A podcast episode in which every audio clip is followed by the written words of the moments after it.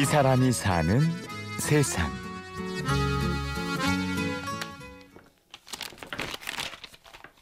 저는 사실 원래 여행 안 좋아했거든요. 정말 여행을 안 좋아했어요. 집 안에만 있는 걸 너무 좋아했는데, 집에서 일을 하고 집에서 노는 걸 좋아하는 그야말로 집순이, 일러스트레이터 이다 씨. 하지만 스물네 살 우연히 떠난 터키 여행에서 새로운 세계를 만났다는데요. 모든 것이 저한테 되게 충격이었던 거예요. 아, 이게 넓은 세계구나, 이런 것도 처음으로 느꼈고, 저는 그때까지 제가 굉장히 내성적이고 사람을 싫어하는 성격인 줄 알았던 거예요. 근데 아무도 나를 모르는 곳에 가서 이제 새로운 사람들 만나니까 어, 내가 생각보다 굉장히 자유롭고 사람을 되게 좋아하는구나, 이런 새로운 사실을 알았어요. 그래서 아, 진짜 여행은 내가 몰랐던 나를 만날 수 있는 것이기도 하구나, 이런 걸 알아가지고 이제 그때부터 굉장히 여행 중독이 비행기 아무거나 잡아타고 아무 나라나 가고 싶은 그런 느낌도 많았었어요.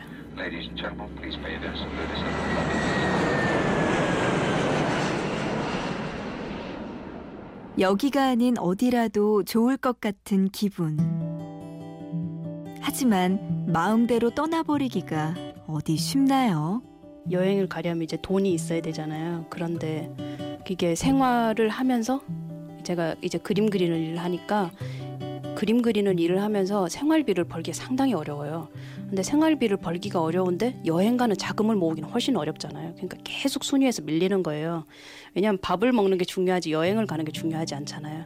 그래서 이제 순위가 계속 밀리다 보니까 계속 못 가고 못 가고 못 가고 저보다 더 어려운 환경에 처하시는 사람들도 많겠지만 나도 그냥 해외 나가가지고 몇 년씩 살고 이런 돈이 있으면 좋겠다. 그렇지만 또 용기가 없는 게 심했어요. 사실 돈이 있어서 꼭 해외가 사는 게 아니잖아요. 이다 씨는 고민 끝에 자신만의 특별한 여행법을 만들어냈다고 합니다. 아, 이제 여행을 못 가니까 그러면 일상에서라도 여행을 즐겨야겠다, 이런 생각을 이제 하기 시작했어요. 저 약간 그 가난뱅이 근성이라고 부르거든요. 내가 멀리 여행을 못 가지만 지금 일상에 있는 그런 조금 조그만 것들에서 마치 내가 여행을 하는 것처럼 얘네를 다 새롭게 봐보면 어떤 기분이 들까, 이런 생각이 들기 시작했어요. 그래서 이제 거기를 좀 더 여행하는 것처럼 이제 느껴보자라는 마음을 가지고 그렇게 작은 여행을 시작하게 됐어요. 일명 작게 걷기. 산책을 하며 일상을 약간 낯설게 바라보는 건데요. 저희 집 앞에 버려진 공터 같은 게 있어요. 그래서 제가 그걸 정말 싫어했거든요. 너무 더러워요. 사람들 맨날 쓰레기 갖다 버리고. 그런데 제가 어느 날 밤에 지나가다가 그곳을 우연히 봤는데 그 앞에 버려진 거울이 있었던 거예요. 근데 그 거울 속에 그 나무들의 모습이 비치는데 너무 아름다운 거예요. 그래서 정말 깜짝 놀랐어요, 그때. 예, 전 그 약간 강제 긍정이라고 부르거든요. 이제 긍정 안 하면 어쩔 거냐, 약간 이런 마음가짐이 좀 있기는 해요. 예를 들어가지고 어떤 한 나무를 봤는데 아, 저 나무 정말 예쁘다, 이렇게 의식적으로라도 약간 그런 거를 발견하려고 계속 노력을 했어요. 그래서 뭐 벽을 보다가 벽에 굉장히 노란색이 아름답다 이러면 아, 저 노란색 정말 센스 좋은데, 이러면서.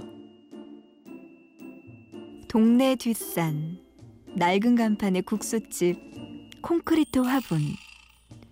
별것 없다고 생각했던 풍경을 새롭게 보기 시작하면서 소소한 산책이 특별한 여행으로 바뀌었습니다.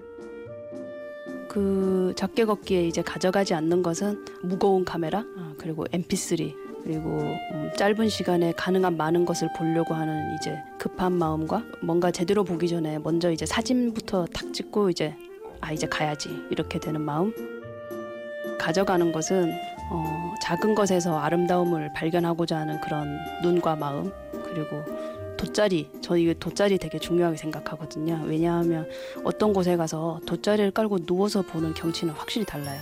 이다 씨는 카메라를 버리고 펜과 스케치북을 챙겼습니다. 길에서 느끼는 감상을 드로잉을 통해 훨씬 자유롭게 남길 수 있어서라는데요. 밖에서 그리는 거니까 좀 대충 그린다는 마음을 가지고 그리시면 더 빨리 그릴 수 있을 것 같아요. 사람들이 그림이 어려운 이유는 그림에 대한 자기만의 이상향이 있을 거예요.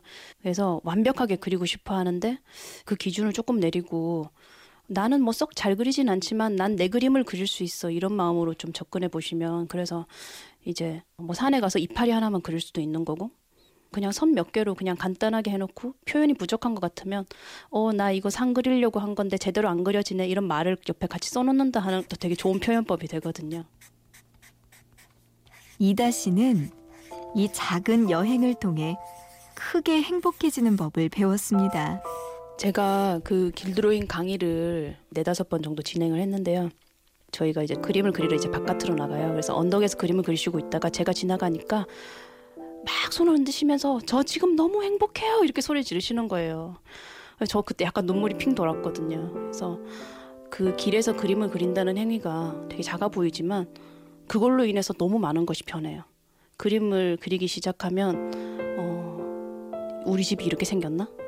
내 주변에 이렇게 예쁜 나무가 있었나? 어, 이 돌 사이에 피어난 꽃 이거 한번 그려보자. 이게 되게 작은 부분이 변화하기 시작해요. 유명한 곳이 아니라도 먼 곳이 아니라도 좋습니다.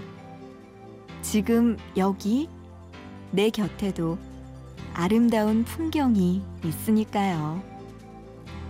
내가 많은 것을 가지지 않았더라도 작은 것을 발견하고 또 그런 작은 것을 그림으로 그리면서 아, 내 삶도 어쩌면 나쁘지 않다, 꽤 괜찮다, 크게 많은 걸 가지지 않았더라도 내가 이것을 그렸고 이 그림 다 내 거야, 이런 만족감이 있지 않나, 그렇게 생각을 해요.